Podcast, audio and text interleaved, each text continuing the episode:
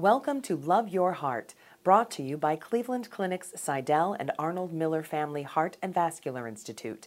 These podcasts will help you learn more about your heart, thoracic, and vascular systems, ways to stay healthy, and information about diseases and treatment options. Enjoy. You know, now that we've talked about ESD, that you know that uh, you guys have uh, done a great job uh, of you know bringing it here and, and, and excelling at it. So, what's on the horizon? Can you tell us about some of the you know what else can you do along the same lines, and maybe you guys can also talk about what's you know, what are we yet to see? That's a great question. The technique of ESD, we are expanding into removing lesions which are, which are under the surface. We call it subepithelial lesions Examples are like muscle tumors and submucosal tumors. So we, we use the technique of ESD to create a tunnel within the esophageal wall or the gastric wall, get to the lesion which is under the surface, remove the lesion through a small opening in the tunnel. Then we close off the tunnel and there is no incision outside and patients recover within a day. It's like ESD, the next day the patient can go home.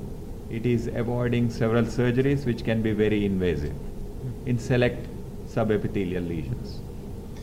So, can you talk briefly about like what you know, uh, what are you guys uh, up to that uh, we're going to be seeing and hearing from you guys in the next couple of years as the next thing? So, absolutely. I, I think over the last four years, uh, us and our team have really worked on delivering the best care we can with the current ESD procedures and techniques. But we want to take this further. We want to become the world leaders of ESD and innovate and make this procedure easier for patients to receive and easier for these procedures to be performed. Over the last two years, we've been working hard in our innovation labs, and we've developed a number of devices, two that are currently going under commercial development and will be soon used in patients um, to help make these procedures safer and easier. The one thing I would say about you know the uh, doing these procedures for cancer is that you know um, sometimes life surprises us. You know, we think it's an early stage cancer, and it turns out to be a little bit more involved. And in those situations, you know, you know, a, a more invasive cancer requires a more invasive uh, option to be able to uh, to take care of it. And even within the context of that, you know, we we've been pursuing this concept called organ preserving therapy, which is where you take out the tumor but leave the organ in place. Sometimes that's not possible if you're going to get rid of the cancer. And these days, with the use of robotics, surgical robot, um, you know, minimally invasive uh, cameras, we're actually able to take out the esophagus with the cancer and perform the operation in a minimally invasive fashion that people get back to their uh, quality of life and have a near normal quality of life even after a more invasive option.